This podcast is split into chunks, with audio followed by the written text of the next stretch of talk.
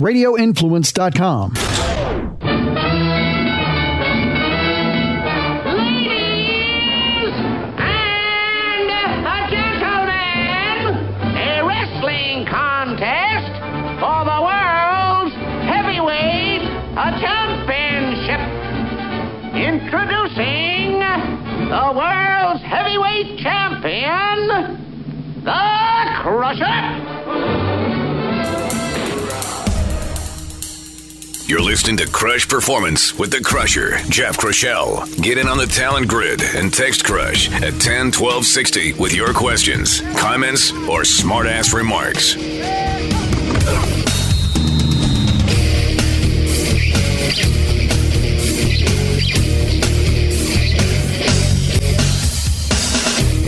Welcome to Crush Performance, everybody. I am Jeff Crushell, and we're your weekly source for performance information. Hey, listen, if you want to reach out to us, do so. CrushPerformance.com is the website. Subscribe to the podcast, get our newsletter, become a member. We have a brand new website coming. Stay tuned. Keep your eyes open because we've got a lot of cool new things we're going to be introducing. Lots of ways that we can interact and get you more information than ever before. So we're really excited about that. And if you have any questions, if there's something you need help with, or something you'd like us to investigate, let us know. Info at Crush Performance is the email. You can follow me on Twitter at Jeff Crush and on all other platforms. Search out Crush Performance and we can hook up there. All right, well, welcome to February. One step closer to spring, and there is so much going on right now. It's actually a pretty cool time of year for sport. Of course, the Super Bowl is here. It is maybe the biggest sporting event on the sporting calendar, maybe outside of the summer and winter Olympics. It's a doozy, and there's always so much going on around this particular game. The lead up, of course, is exciting. Whether you're a, a football fan or not, um, the lead up in the playoffs, postseason is just fantastic. Uh, but the Super Bowl itself, you do really get two of the best teams in the league. That's one great thing about that whole NFL process. But this one in particular is very interesting, and everybody knows why.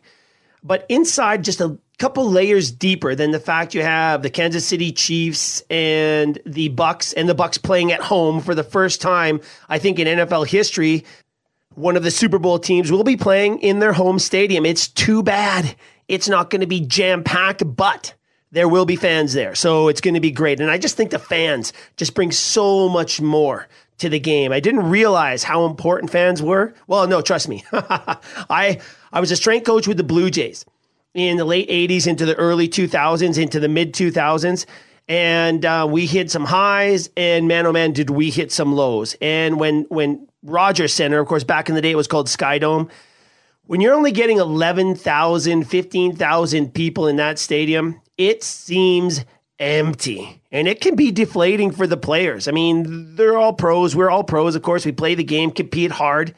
Um, but when the fans are there man oh man you guys the fans bring something special for sure. So I'm glad there's going to be some fans there. Uh, and it's going to be exciting, of course, to watch. But to peel this back a couple layers, it's not just Mahomes and Brady.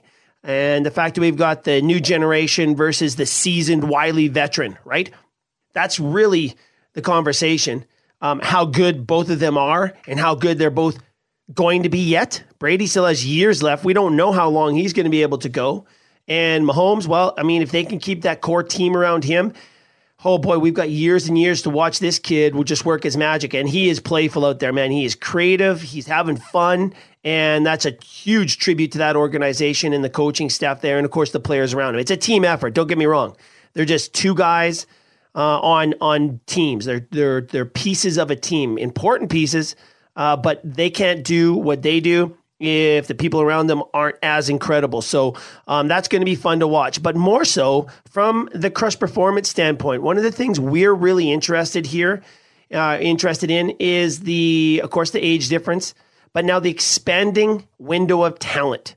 And we talked about this several years ago, just the trend we're starting to see new, young, high performing talent entering the highest levels of sport and it's starting to trickle in. You know, players younger and younger are not just coming into play, they're coming in, they're competing, and perhaps even changing the level of play inside of various sports. Actually, every sport, we're seeing the young guns come in 18, 19 years of age, sub 20s coming in and just impacting sport. But then on the other end, we're seeing, seeing the wily veterans extend their careers longer Uh, and that's a tribute to injury prevention, athlete management, sports science at its finest, but also to the will, tenacity, perseverance, and determination of these athletes. And Tom Brady's a classic example. How much farther is he going to go? Um, he doesn't need to play right now. We know that. But let's face it, it's in his blood. And what a heck of a story he is, by the way, uh, right from him getting drafted uh, to where he is today. So, so many great things going on around the Super Bowl. We're going to watch that with great interest. Right around the corner, Major League Baseball, spring training. If things go according to schedule, we'll be talking about the 2021 Major League Baseball season, pitchers and catchers, mid February. Now, there's a lot of a lot of variables here because there's already talk about um, delaying spring training into March, which would lead to a compressed, shorter season of maybe either talking 154 games. Does that mean a shorter spring training, less preparation time? Does that mean taxi squads? Does that mean uh, no minor leagues this year? We don't know. There's a lot of things we don't know about the professional baseball season, but it's close. And the conversations are starting to get very, very serious. The players want to go as usual. They say, look, hey, man, if we can operate in a bubble, uh, with no problems. We should be able to execute this entire season if everybody's smart. We're watching the NBA, of course, and how they're rolling along, and they've got their issues right now. And of course, Manfred is saying, okay, if we do roll, um, we have the right to just cancel the season at any point if there's danger. Of course, COVID, infections, danger to people's health. And that's just the responsible thing to do. So we're watching that with great interest. And we're actually excited because, boy, to have baseball back again and, and maybe get in uh, some reasonable simulation of a, of a full season, man, would that be fantastic right now? Because it was actually a pretty exciting offseason in Major League Baseball. So we watch there. Uh, the transfer window in Premier League uh, football, soccer in Europe is closed, and there was a lot of action there. So much, my head is spinning. I'm a huge fan of that game. Huge fan. Just the level of play, the talent, but also inside, um, for better or for worse, how that league and that sport throughout Europe is developing talent. I mean, holy smokes, their academy teams go right down to the little duffers. And I'm talking little duffers, eight, nine, ten years of age, sometimes younger with these academy programs that they have. So they are scouting and developing talent right from the grassroots all the way up. And it's an experiment to watch. They're not having a lot of success.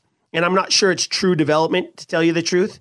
Uh, but uh, at the top, you do see some amazing players play. So again, uh, the Premier League is off and running, and my head spins. So much action, so many teams, and uh, um, um, it, it's hard to follow over here. But but I do love it, and that's fun to watch. The Australian Open, February eighth. Here we come. Tennis is back, and hopefully they can operate. I don't know about fans there, but it's going to be fun to watch. And the tennis. Uh, season always brings around great conversations when we're talking talent and athlete development and top performance and we're keeping a very close eye on the Olympics. The organizers are pushing for Olympics, but there's so many variables here that it's still very, very up in the air. And of course, we feel for all the athletes, coaches, administrators, support staff that have been involved in preparing and maintaining these athletes and all these delays. Oh boy, oh boy, tough times, tough times. So we're watching the Olympic decision with great, great interest because there's a lot of implications here on on sport and even future sport as well. And um, again, wherever there's difficulties, there's also opportunities. So we're going to see how they how they move forward, and then they how they decide to make this work in lieu of maybe a cancellation. Maybe they change the rotation of future Olympics because the facilities are done; they're ready to roll. And we can't just have those facilities sitting there never to be used. Uh, we want to showcase them and, and, and give them their due, all the organizers and the people of the country there. Um, and, and maybe for Olympics to come, we don't know what's going to happen with the Winter Olympics as well. So uh, that's another one to watch. And let's face it, hey man, Groundhog Day, February 2nd, just passed. Groundhog Day. And in these COVID times, I don't know if you guys are like me, we're trying to make every day exciting and new. We're trying to push forward with purpose, but it's tough. COVID, man. And for the kids out there, the athletes, um, our college athletes, our pro athletes whose seasons have been canceled, delayed, and put on hold, what an incredible time. And Groundhog Day just sums it right up. We were talking about this earlier with a with a core group of friends and colleagues of mine earlier this week. It does seem like Groundhog Day, but we're going to try to bust out of that today. All right. We're not going to get caught in the rut of Groundhog Day because we can't afford it. Time is precious. And we've got to try to capitalize as difficult as it is right now with all of the uncertainties due to COVID inside of sport and outside of sport, we have to move forward with purpose. Now, don't get me wrong, there are some pockets of society that are flourishing in these downtimes. And uh, some, you know, our frontline medical workers, uh, God bless them all, and, you know, we salute them and thank them for everything they're doing. Man, oh man, it has not been Groundhog Day for them. It has been pedal to the metal. So we're thinking about you guys and we thank you for sure. Uh, and we're hoping to a speedy resolution as the vaccines start rolling out here. But in the meantime, in between time, everybody, this is going to end and hopefully sooner than later. And I know we've been saying that for way too long, but I think the light is now shining at the end of that tunnel. Let's get ready to rumble. Here's what I'd like to do today. All right you know, we, we've we've had a lot of great emails and and notes coming in from our listeners and Crush followers. And let me tell you, this is a dedicated following. Listen, thank you. I could tell by the emails and the notes that we get and looking at the downloads on our podcast and the people who are tuning in terrestrially. Um, boy, you know, and we're we're honored here to be just part of your process. But one of the messages that we've been getting here lately as we sort of embark on this new year with two major themes this year talent and the Crush Brain Game. And when it comes to talent, look, we're talking about talent development, talent ID, trying to get a better understanding of that whole process because we're not doing a very good job of it all. So we're kicking that off here in 2021, and it's going to be one of our major annual themes this year. And we're excited about it because if we can get our heads around this and where we're at, uh, in terms of our, of our knowledge and our application of what we do know about talent and talent development, we're going to do some great things for future athletes and future sporting systems because we're not doing a great job now. We're doing an okay job. But trust me, good is the enemy and the downfall of great. One of the greatest issues that we face right now is good. We're satisfied with good. Ah, it works. That's okay. That's good. Well, not good enough. Okay, it's not good enough at all. So um, oh, this year we're going to really work hard to expand our knowledge on talent, talent ID, and talent development, and share with you everything that we know uh, when it comes to long-term planning and also attacking in the moment, whether it's grassroots, intermediate, high school, collegiate, semi-pro, or amateur pro uh, national team, Olympic, or our pro guys. There's different priorities as we move through the developmental stages of an athlete. But our true understanding of talent is an umbrella. It's sort of like a macro nutrient. It's like a macro concept when it comes to performance. And we don't have a very good handle on it. And rightfully so. I mean, really, if you look back at the research, um, the real serious research has been going on for hundreds of years, but we really haven't started digging down deep since you know the year 2000 so, you know, in, in terms of historical knowledge, we're on the front edge, we're in the infancy of our deep dive research into talent and talent development. We don't know what it is. Heck, we don't even have a consensus on a definition. If we were to go out and ask 20 different coaches what their definition of talent is, we would probably see 20 variations of, of what it is. If we were to ask 20 athletes what talent is, we may get some very, very different definitions in terms of what they believe talent is. So I think coming up with that consensus of what it is and then how to approach it and how it develops, that's going to be an exciting venture for this year. And then, of course, the Crush Brain Game is our other sort of macro umbrella comp- concept that we'll be attacking this year. And for, for me personally, it's one of the most critical elements in human performance. And here as well, we're just on the front edge of the very infancy of our understanding here. The good thing is, all the research that's been done into brain and brain performance in the past for the last hundred years or so, and what's been happening even over the last five years, has really set the stage for where we are right now. And trust me, the brain and our understanding of the brain and the technology that's allowing us to train the brain has brought us to a point that might be um, maybe the most exciting time in human performance. Okay, but none of that matters if you don't have a model in place. So here's what I'd like to do today, everybody. I would like to take you uh, through the process as if you were one of our clients, whether you're one of our athletes, one of our teams, one of our organizations. And there's just a system that we've come up with to help organizations, teams, and individual athletes tap into, understand, and map their future progress. And it's not the only way to do it. We've just found it works very, very well at every single level of sport because as our athletes come into the system, um, they stay. Organizations that come into the system, once you get this ball rolling, once you turn them onto the path, they stay on this path and build on it going forward. Now, it's never the same for everybody, but there are fundamental principles that need to happen here. And that's what I want to do today. So, how about this? How about we take you through the process? We talk about the concepts, we talk about the strategies. We got to get everybody on the same page. So, if we were to intake you as an athlete, or as a team, or as an entire organization, there's a process that we have to go through, and we all need to be on the same page. Okay, we all have to have the understanding of what it is. And based on everything that we know right now, we've come up with a process.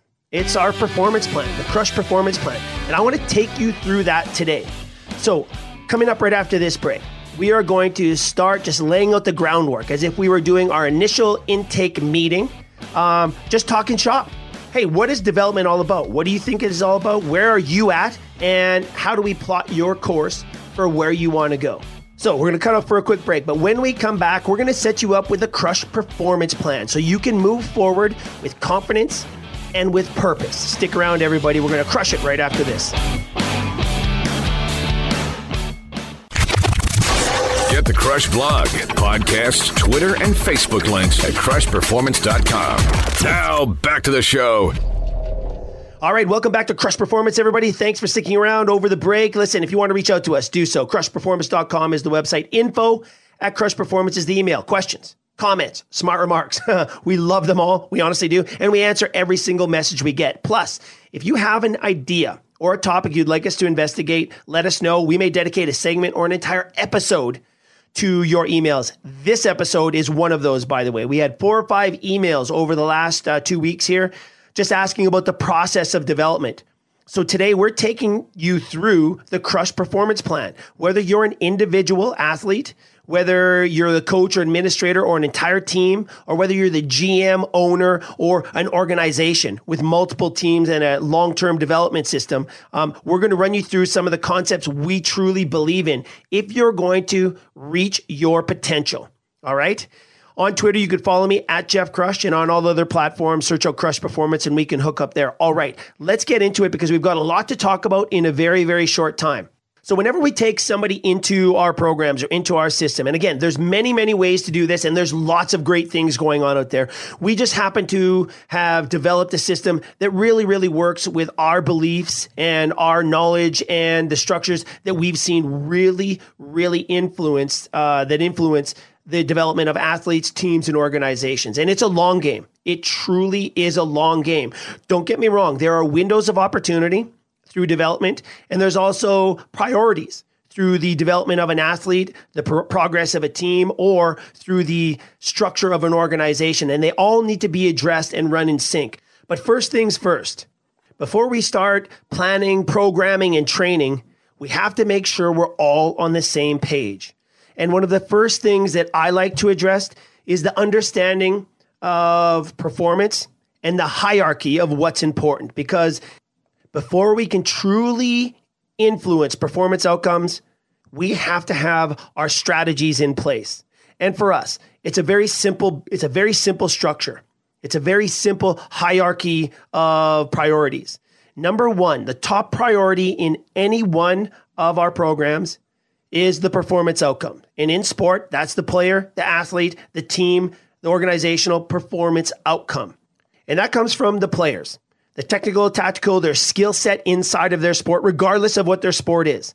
The player is the top priority in the hierarchy of development here. So we need to make sure that's taken care of. But in order for that to happen, we have to make sure that that player is armed with everything he or she needs to reach their potential. And that comes down to the athlete. Do you have the athletic prowess, the athletic abilities, the athletic tools you need to be as coachable and as trainable as possible inside of your sport? And that varies from sport to sport. Heck, it can vary from positions inside of a sport.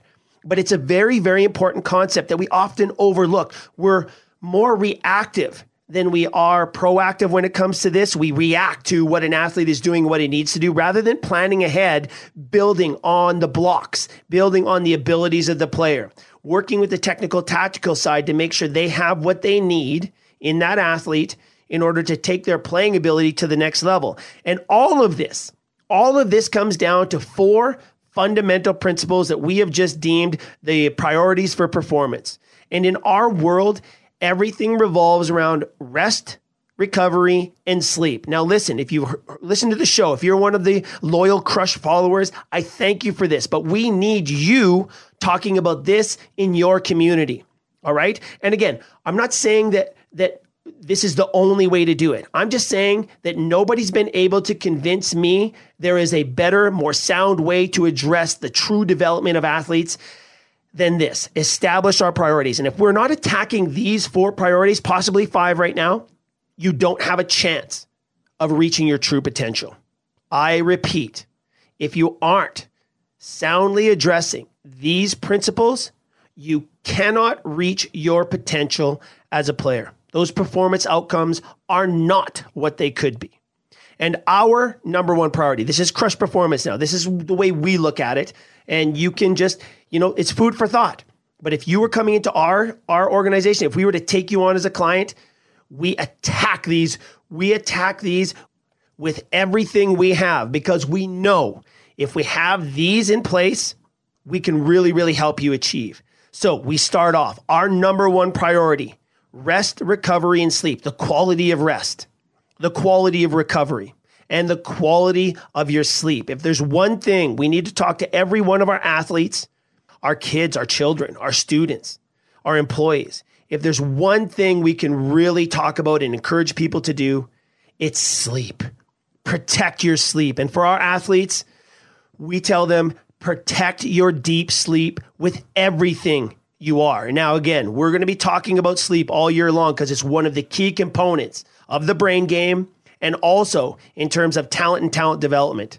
You cannot you cannot reach your potential if you aren't sleeping properly or if there's a sleep issue. You can be good, but I don't think you're ever truly going to see how good you can be if we're not addressing this properly. Okay, so uh, sleep, recovery, and rest is number one. This is the first thing we do, and we'll spend a lot of time with a with a client going over these, talking about the strategies. And then also, this includes the performance team now. The teams they're on, the coaches they're working with, the trainers, the psychology people, everybody that's on their performance team. If there is anybody, if there's if there's not, that's fine. It's you and then it's me. And we start building this together. And if we do need new team members, we strategically bring the right people in. But either way, everybody has to be on the same page here. Everything has to work around rest, recovery, and sleep. Now, in the sporting world, we are at the mercy of competitive schedules. So we have to look at the competitive schedule and we have to see how we can optimize rest, recovery, and sleep within that within that schedule. Travel schedules, competition times, uh, day night travel, everything else, eating times, everything that goes along with that. So so that is one of the tricky things. But here's the cool thing that we're seeing in sport now. The NBA's already done it. They have actually adjusted their competitive schedule so their players can rest better. And again, going back to the bubble last year in the NBA, the biggest comment that came out of that bubble was the increase in improved quality of play and the feedback from the players. I feel more rested. I feel more ready. I have more energy. They're not flying around. They're not jumping from here to there. They're not eating late at night. They got into a beautiful routine routine inside the bubble. Well, even prior to COVID, the NBA has probably been the most progressive in terms of adjusting their schedule to help the players achieve their goals and play at their best.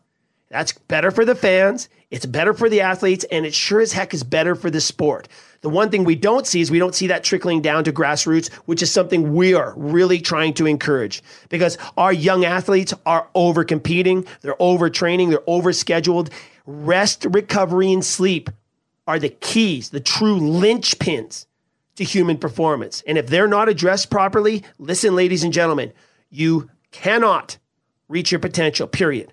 Second, nutrition and hydration. You've heard about this all your life, but are you actually doing it right? This is the second thing we really sit down and address. And if we need to bring in experts, we do.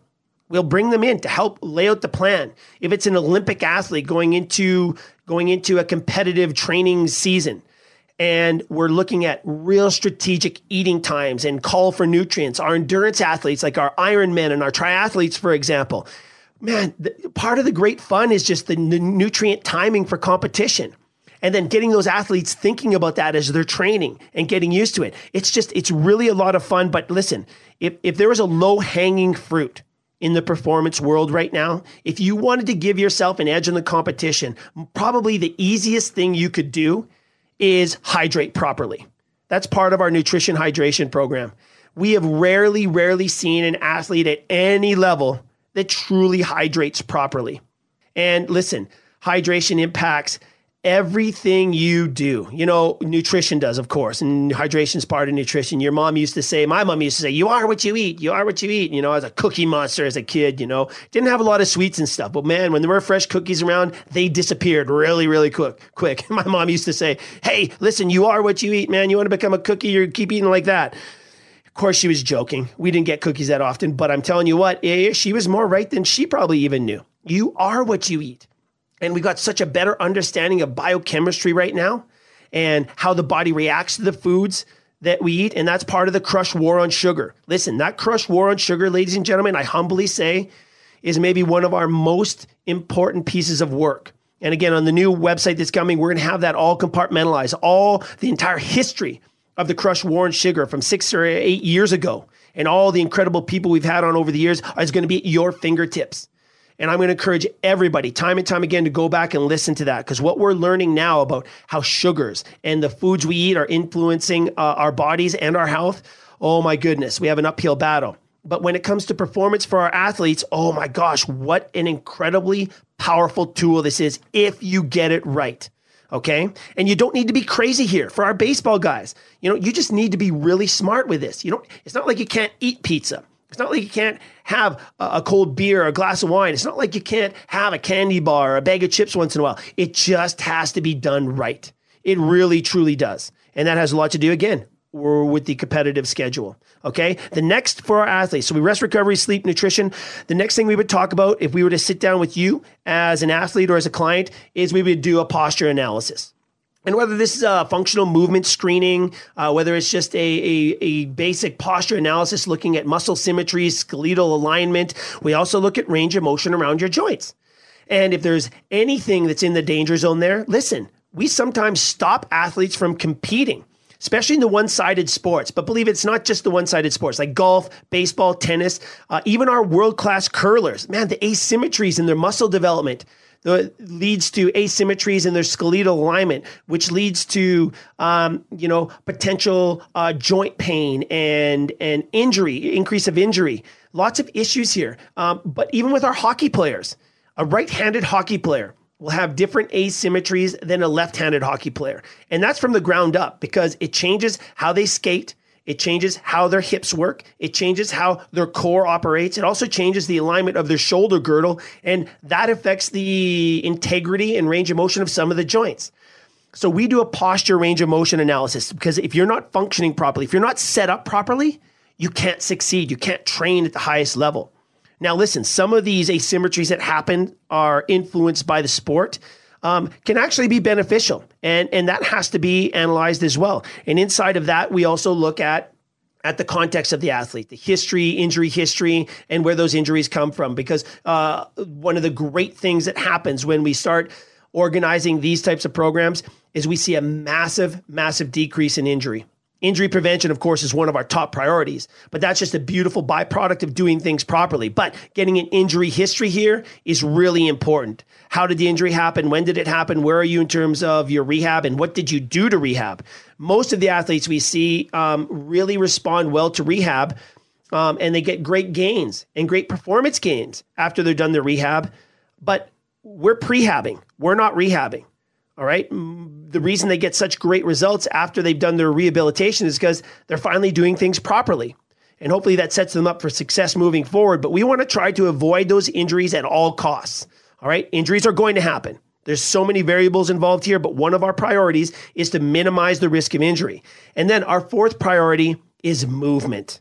Oh, it's a beautiful conversation. And this is where things get fun because everything we do revolves around helping an athlete become a better mover and then a better mover for their sport. And this becomes very sport specific. There are fundamental principles here that we'll have to talk about, and, and hopefully at some point we can get together or we'll just shoot a video and we'll teach you our, our approach to teaching athletes how to move. Listen, we have taken veterans of professional sport and just shown them some simple principles of movement, and boom, they just go to another level. But when we start our young athletes moving properly from day one, oh man, oh man, it's just fun to watch because every every time you go out and move properly, you just you've changed the trajectory of your development as opposed to somebody who's not moving properly, working as hard. Maybe they're as dedicated. Maybe they're putting in as much work. Maybe they're as passionate or more passionate, but they're not moving properly or they don't understand the concepts of movement. All right. And, and that's, that's a lot of fun. And then, of course, we have this dark horse or loose cannon. I'm not even sure what to call it, but it's the crush brain game. All right, now I've always been fascinated by psych- psychology. I've been fascinated by neuroscience ever since I started school. You know, one of the most difficult and most rewarding classes I ever took at university was neuroscience. And that really actually changed my trajectory in terms of a coach because it gave me an understanding of how important the nervous system is. And this is way, way back in the day. But where we are at right now, and this is the inspiration behind the Crush Brain Game, one of our two priorities for this entire season. But listen, the brain game is going to be a crush top priority. And for a number of reasons. We're not even sure yet where it is on the hierarchy. Is it first? Is it something you address first and foremost? Do we need to make sure that that the brain um, and everything that that entails is on course in order for everything else to work? We don't see it happening that often right now. Most of the the approach to the, the the mental side of sport is more reactionary that we're seeing a lot of progressive stuff going on, you know, where we're talking about mindset, we're talking about mindfulness, we're talking about breathing, deep breathing, and meditation. This is all part of the brain game. It's our personality, it's our approach, it's our, our problem solving, our coping, it's how we deal with things. Okay, it's also our learning and how we process sensory information and put it together for outcomes and performance outcomes. It's maybe, for me, it's the most exciting part of human performance right now because I truly do believe it holds the greatest potential for moving us forward. So those are our priorities, and we're going to work on the brain game more. Those are our priorities. Okay, and that this would be the first session, or maybe even the first week of sessions, sitting down with our athletes, our teams, or our organizations. Because listen, again, if this isn't in place, if we're not all collectively thinking about this, we cannot reach your potential. It is just not possible. And again, I'm not saying this is the only way to do it, but just over the years of experience, this is the plan that, that I've come up with. And, and uh, up until now, nobody's been able to change my mind. Just a little caveat here before we cut out for a quick break is if there is something that comes up in the science or the research, if there's something that we learn tomorrow, next week, a year from now, that makes us uh, understands something differently, we will change. Trust me. This this this system has changed. It's morphed into what it is right now. And based on everything that we know right now, this is the approach we're taking to help our athletes, our teams, our organizations truly tap into their potential. And it's exciting times. And we're constantly looking to improve it. But this is it right now. Hey, listen, we're going to cut out for a quick break. When we come back, let's put it all together let's start mapping out our plan. We're going to show you how to put it all together and how to start making progress. Right after this on Crush Performance, stick around, everybody. Lots more to come. This is Crush Performance. If you have questions, comments, or smart remarks, write to us at crushperformance.com. And welcome back to Crush Performance, everybody. Jeff Krushell here. Hey, listen, if you have any questions, comments, smart remarks, reach out to us. Info at Crush Performance is our email. We answer every single message we get, so please do right. You can follow me on Twitter at Jeff Crush and on social media, search out Crush Performance and we'll hook out there. All right, we got to get to it because we don't have a lot of time left. This is a massive topic we've taken on today. It's the Crush Performance Plan. We're literally taking you through the system that we put our clients through uh, when we take on an athlete, a team, or organization. This is the approach we take to help get them on track and maximize performance outcomes at the other end. And it's a long game. All right, a couple things, just a couple of comments that have come in here. Yes, I'm stuffed up. I know it. Okay. Uh, Jake, who's a longtime listener, writes in quite often, say, Hey, Crusher, you sound pretty stuffed up, man. Yes. So, what I just discovered is I got a nasal infection somehow along the way, and it's been causing headaches and stuff. So, we're taking care of that. I'm not a big, like, uh, antihistamine type type of uh, taker, but I've got to do something here. So, yes, I apologize hopefully you guys can deal with it and it doesn't take away from the information. And then the second thing is uh, a little personal information on on myself is I also discovered I have a broken back. as crazy as that sounds, compression fractures, a little a little disc problems, and it all happened from a mountain bike crash last year. I'm really really trying to push my mountain biking to a new level. And last year I was getting a little cocky on a new bike, just trying to get familiar with this new bike, and it was pushing me a little harder than I was pushing it, and boom, crashed and had it was this last November. Took some inventory, it was okay, but it's been bothering me ever since. So a couple months ago, I finally went in. I said, "Look, this is not getting better." Took some X-rays, did an MRI, and yeah, man, got some back issues. So I'm going in this week, believe it or not, to um, get this addressed. And I'll keep you guys posted because, again, you know, um, I haven't had a lot of surgeries, not a lot of health issues. Um, but when it when it came to our our players and them getting surgeries, their injuries, I tried to be as involved as possible. And if I could sit in on the surgeries, I would. I'd talk to the surgeons, stay really tight with the medical staff, because when it came time for return to play, I wanted to make sure we had everything in context. And so, um, um, not looking for sympathy here, but I'm just saying, hey, look, I've got back problems. A lot of our athletes have back problems, and now I'm actually going through it. Uh, so I'm going to experience it firsthand. And on the other end, hopefully this will help us all uh, in our understanding and how to prevent it first of all but certainly how to rehab it deal with it and get back to play so i'll keep you posted on that as well all right getting back to it um, we just talked about setting everybody up for success again if we were to take you on as an athlete as a team or an organization this is the process we would go through and again, this is just from years and years of experience and talking to some of the best people in the world and working with some really, really incredible people in sport, top to bottom. Um, this is the system that we've come up with based on everything that we know right now. And frankly, we've had unbelievable success. And we're seeing a lot of this starting to happen out there, but we've got to do it, we've got to do it more and we have to do it better on the big scale. And I'm talking from grassroots up, and that's kind of what it's all about. So, we just took you through what would be our initial phase, our introduction, making sure we're all on the same page, making sure that everybody on the team understands the priorities of development, those priorities, those five priorities, right? Rest, recovery, sleep, nutrition, hydration, posture, range of motion, movement, and of course, the brain game. Those five things need to be operating properly if we're truly, truly going to help you achieve your performance goals. And then we start putting it together. And listen, a performance plan, it's just like planning a trip. And step number one is you need to understand very clearly where you want to go. And there's a there's an art to goal setting. There is an art to goal setting, but it doesn't need to be complicated. We're chasing down your dream. But here's the kicker. The more clear that dream is, the more accurately it's defined, the more concise our plan of attack can be. So, really, really understanding where you want to go um, is important. And we're huge fans of thinking big. College to your dream college or to your pro draft, getting on a national team, competing at a certain Olympics in a certain place. Or even better, I'm going to the Hall of Fame. Frank Thomas, he didn't think about how great he was going to be as a ball player. He didn't think about all star games. He didn't think about championships. He had his mindset from the beginning focused on the Hall of Fame. And voila, there he is in Cooperstown, the Hall of Fame. There is a true power to thinking big, ladies and gentlemen, and I'm all for it. But the first step in the performance plan is really clearly understanding where you want to go. And then number two, you have to really understand where you're at right now. And this is something we don't do well. We're actually pretty good at dreaming big. And I'm a big fan of that. But I'm an even bigger fan of personal awareness and understanding.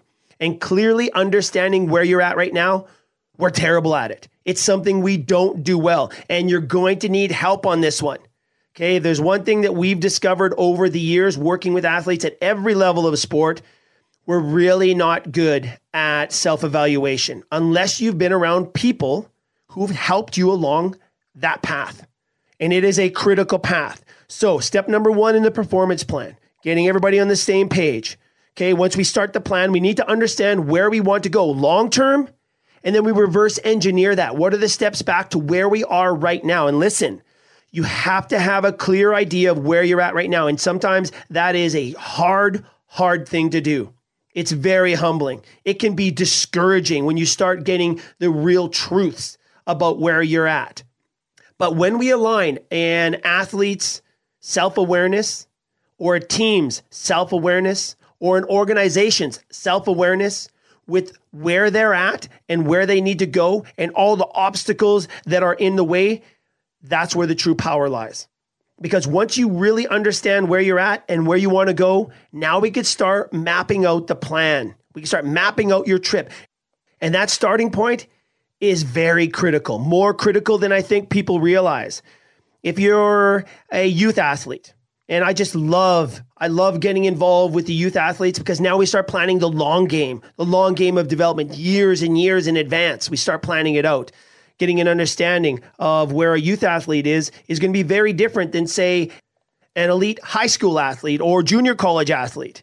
The starting point will be very different. The goals and objectives currently might be a little bit different but we still have to map out their long game. What are their goals moving forward and reverse engineer that back to where they are in high school? Same thing for our college, pro, and Olympic athletes. For our Olympic athletes, for example, it's a four year plan. But, you know, depending on the age of that athlete and the career span of the athlete and the sport they're in, we may plan eight years or even 12 years, three Olympic cycles right? For our pro guys year to year. But hey, listen, where are they at in their career? Are they a seasoned veteran? For a seasoned veteran, our priority might be injury prevention. Don't don't ever think we're not attacking something, but it might be maintaining a lot of things in terms of performance outcomes. A huge priority on injury prevention, recovery, and regeneration, and their levels of readiness day to day. But when you get those experienced athletes, you can really, really target specific things and have a massive impact in their performance. That's one of the really rewarding parts of working with the elite, elite athletes, seasoned athletes. But there's rewards at every level of sport. You get uh, drafted players. And now we know that players who are drafted in the NFL, NBA, you know, where typically players go from college right into the pros, it's still not a very, very good conversion rate. And when you start talking about hockey and the bantam draft or Major League Baseball and, and the draft and the years of, of development, they all have their own nuances, right? There's different senses of urgency. And when you get down to the athletes, the teams, and the organizations and what they need, that all has to come together now. But at the end of the day, the individual athlete has to compete. And this is where the bitter reality of this whole model comes into place. Our job is to make you, as an athlete, as valuable as you can possibly be right now with an eye in the long game. Now, for our youth athletes, we can maybe take a step back. We can sacrifice a few performance outcomes to build a foundation that's going to launch them forward. That's a true examples of, of three steps back, five steps forward. That's a long game. The urgency as you raise, rise up the, the levels of competition, the urgency becomes a little more critical where we need performance outcomes. So the adjustments might not be as large. We need to attack things, but still keeping our eye on the long game, depending on where the particular athlete's at. When we talk about teams, we talk about talent pools or organizations, their long term development programs. Most organizations don't have them, they don't. It's very, very reactive, but we're starting to see it now. And I'm excited about sport, especially at the higher levels. So that's the second step of the process really evaluating where you want to go, clear, concise really truly understanding where you're at right now and then starting to map that plan out, just like a trip, planning it out and get set.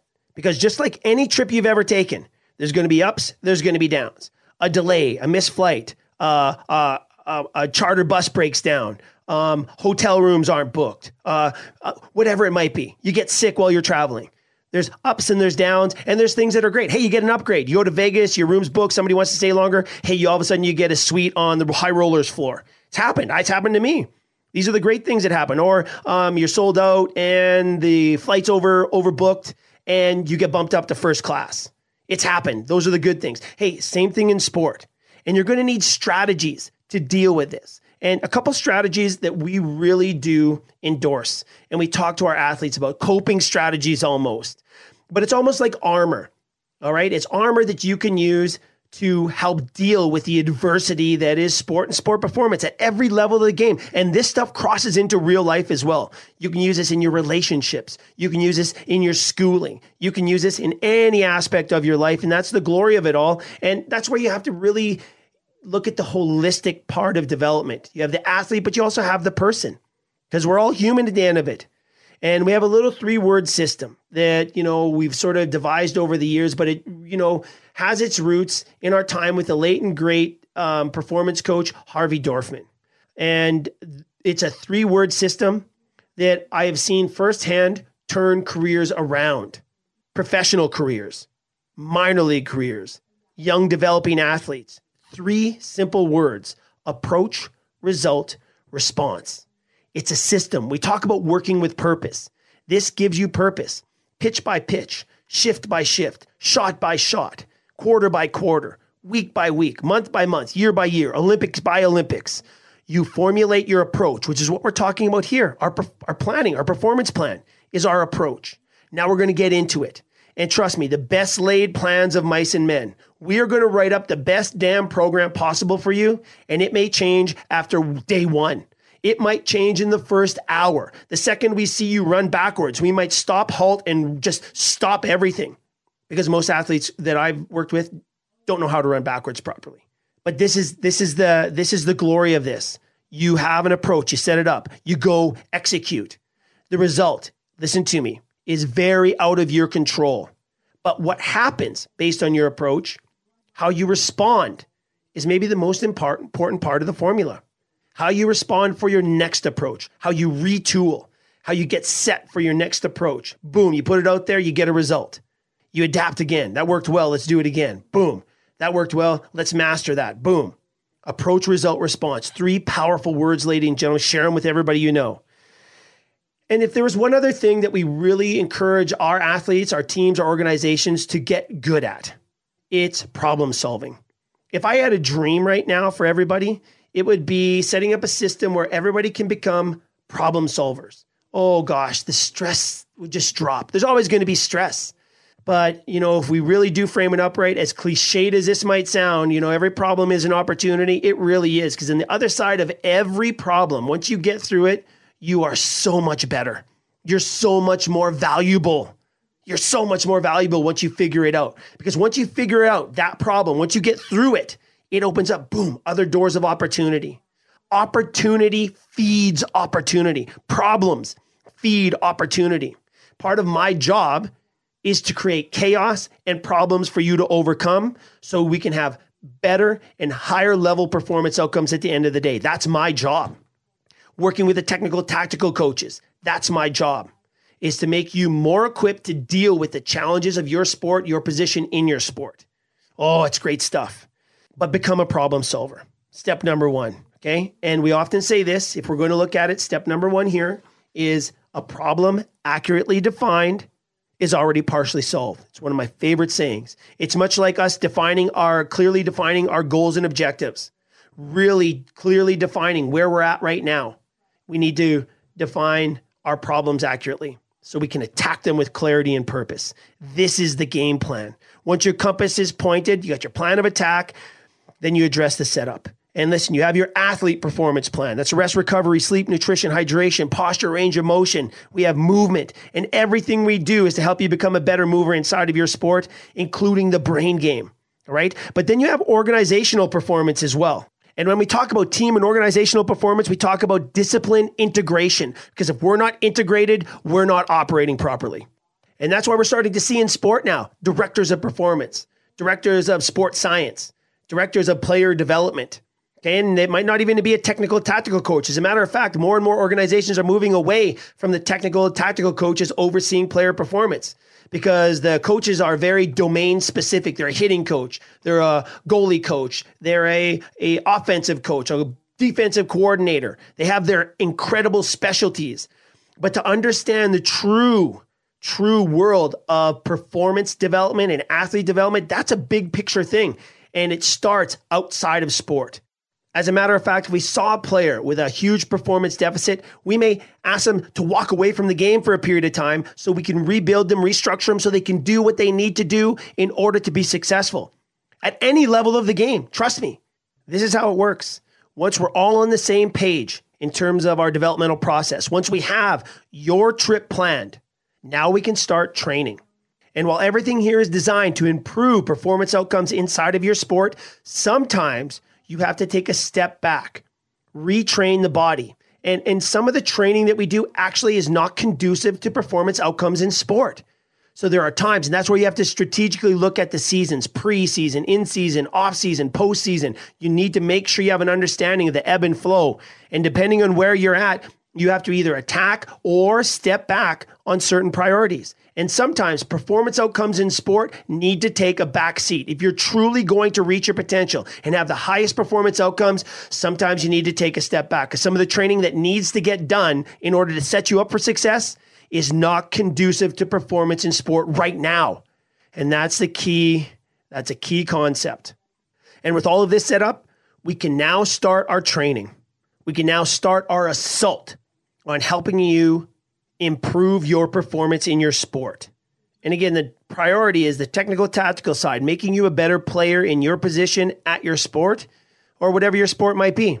And then depending on which window of development you're in and what time of season you're now entering, and also depending on what your competencies are, your strengths, and then also your greatest areas of potential.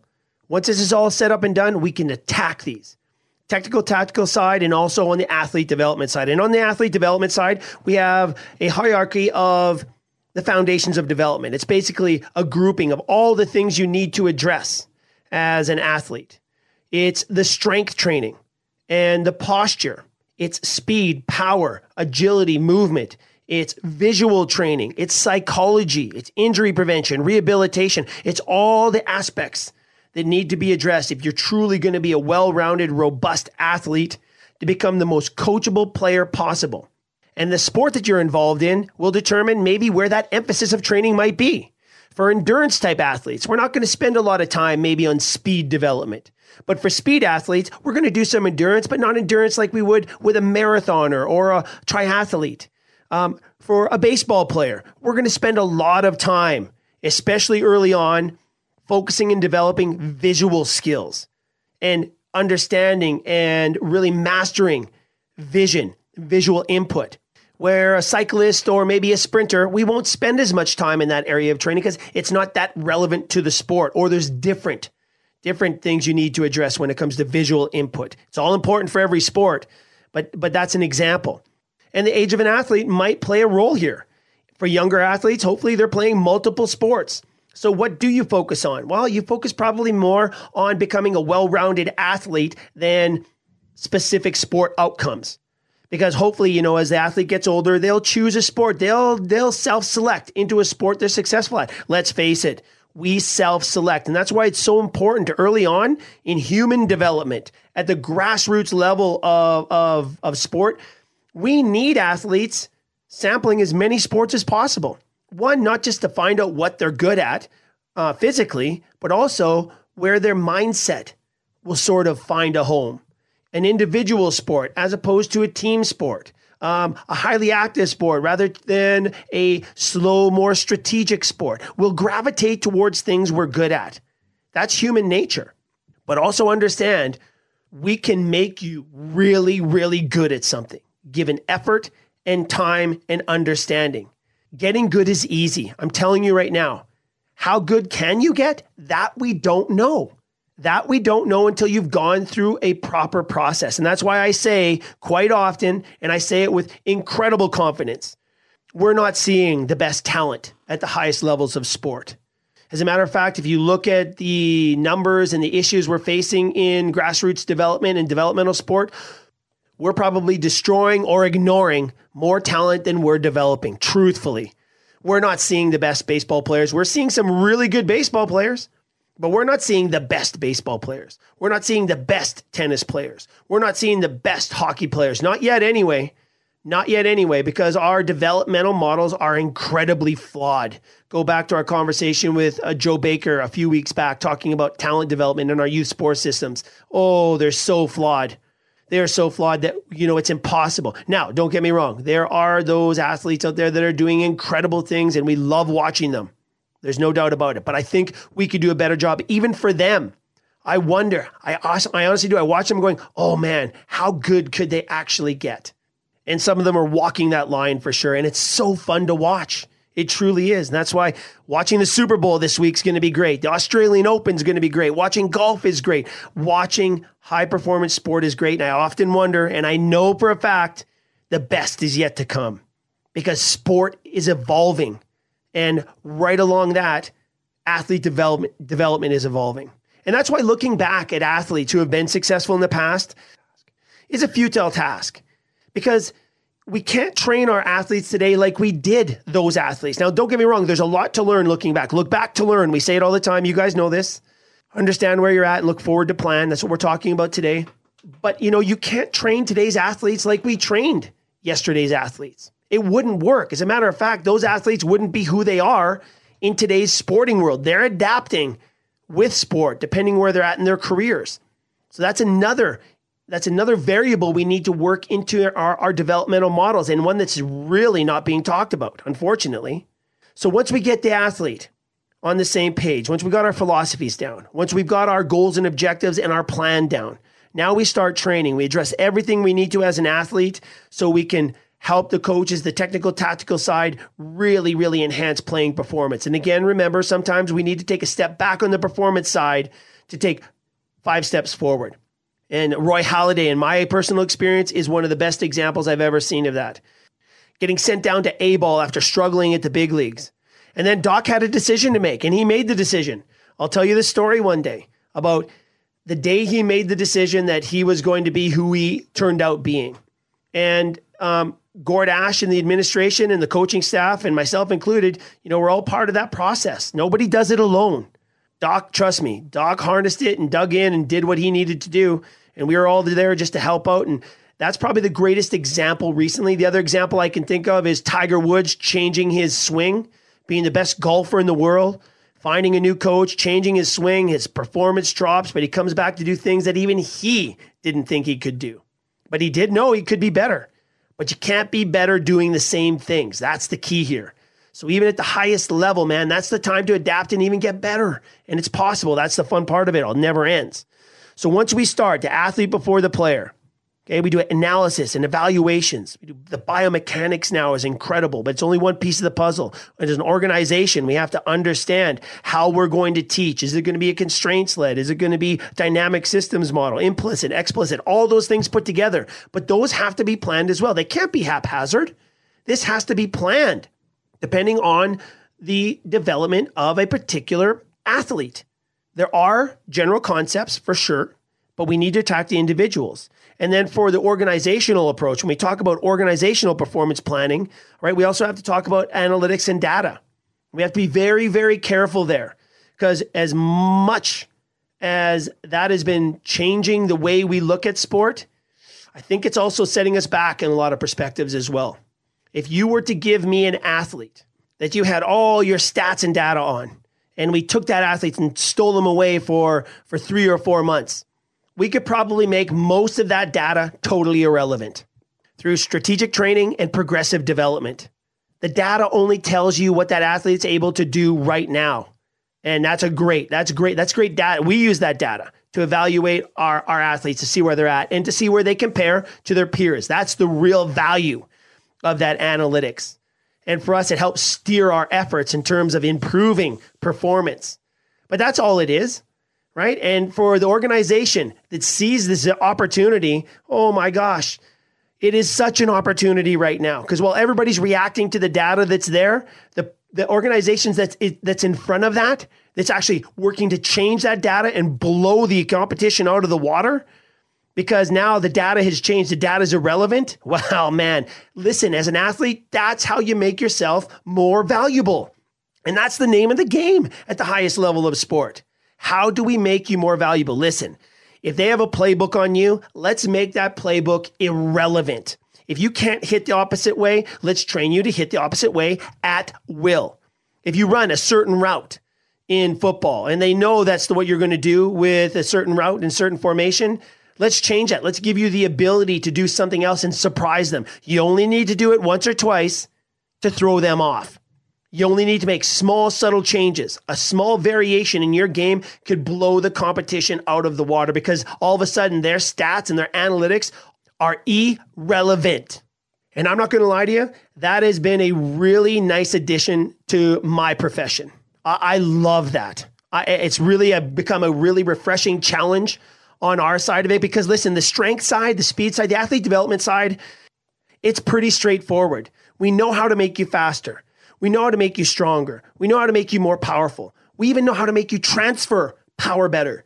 You want to get more throwing velocity? Well, you have to be built for it. You can't just do it. You're going to break down. But if you build up to it, we can make that happen. Or at least we can find out how hard you can throw, how fast you can run, how high you can jump, because we know that stuff given time and effort.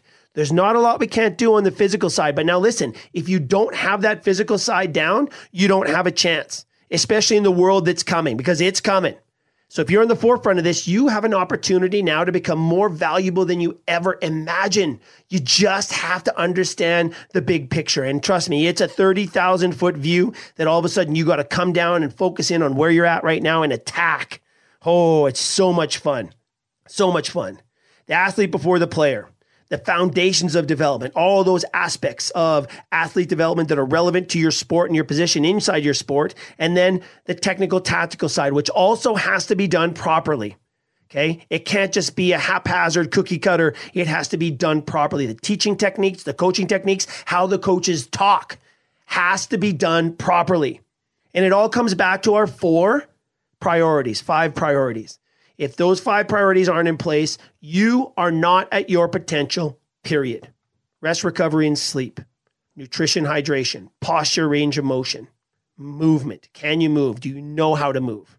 And then the brain game. Ladies and gentlemen, this is why we love what we do. All right?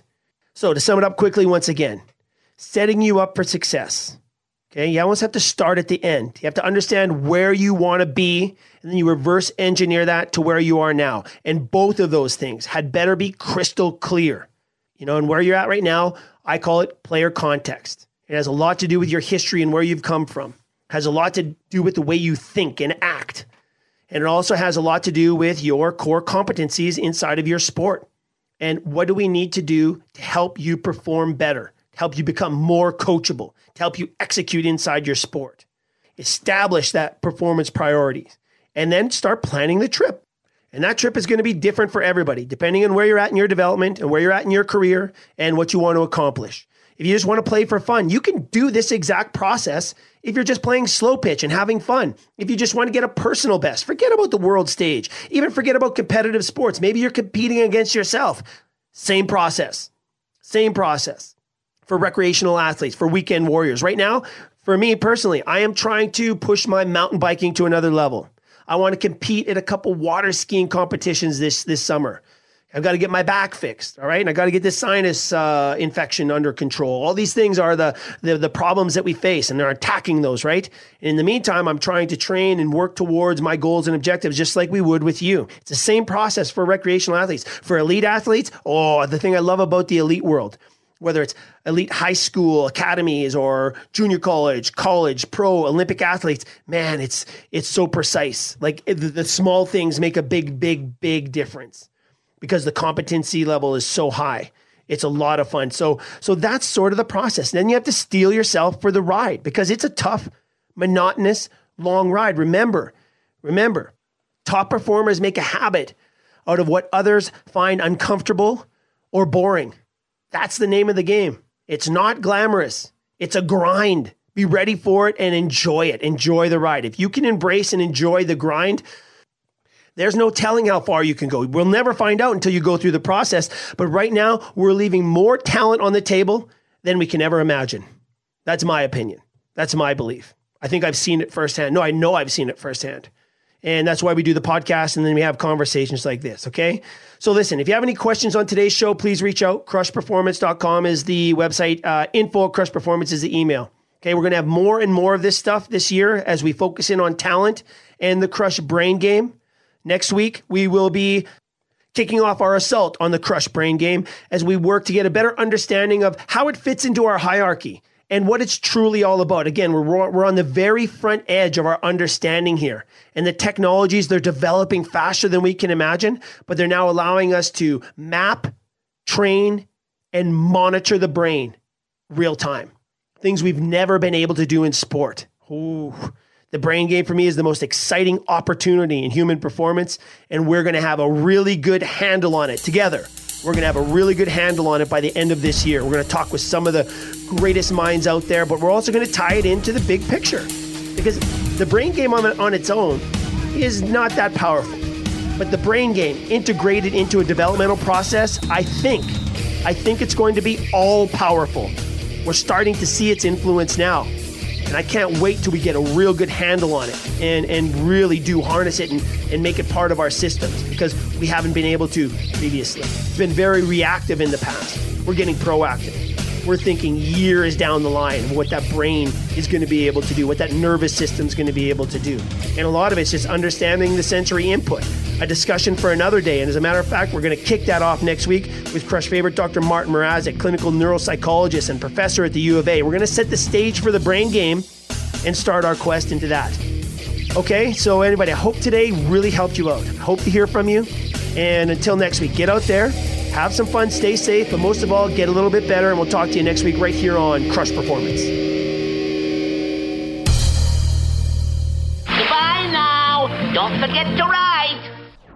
Radio Influence strives to bring you excellence in podcasting. We work with radio personalities like Ian Beckles, news and political pundits like independent journalists Frank and Tracy Beanz, experts from the sports world like veteran football scout and coach Chris Landry, pro wrestling personality David Penzer, MMA experts Jason Floyd and Daniel Galvan, and strength and conditioning coach Jeff Krushell. If you're looking for food, sports, music, entertainment, politics, no matter the topic, Radio Influence has something for everyone. All of Radio Influence's programming can be found on Apple Podcasts, Stitcher, TuneIn Radio, Google Podcasts, and RadioInfluence.com.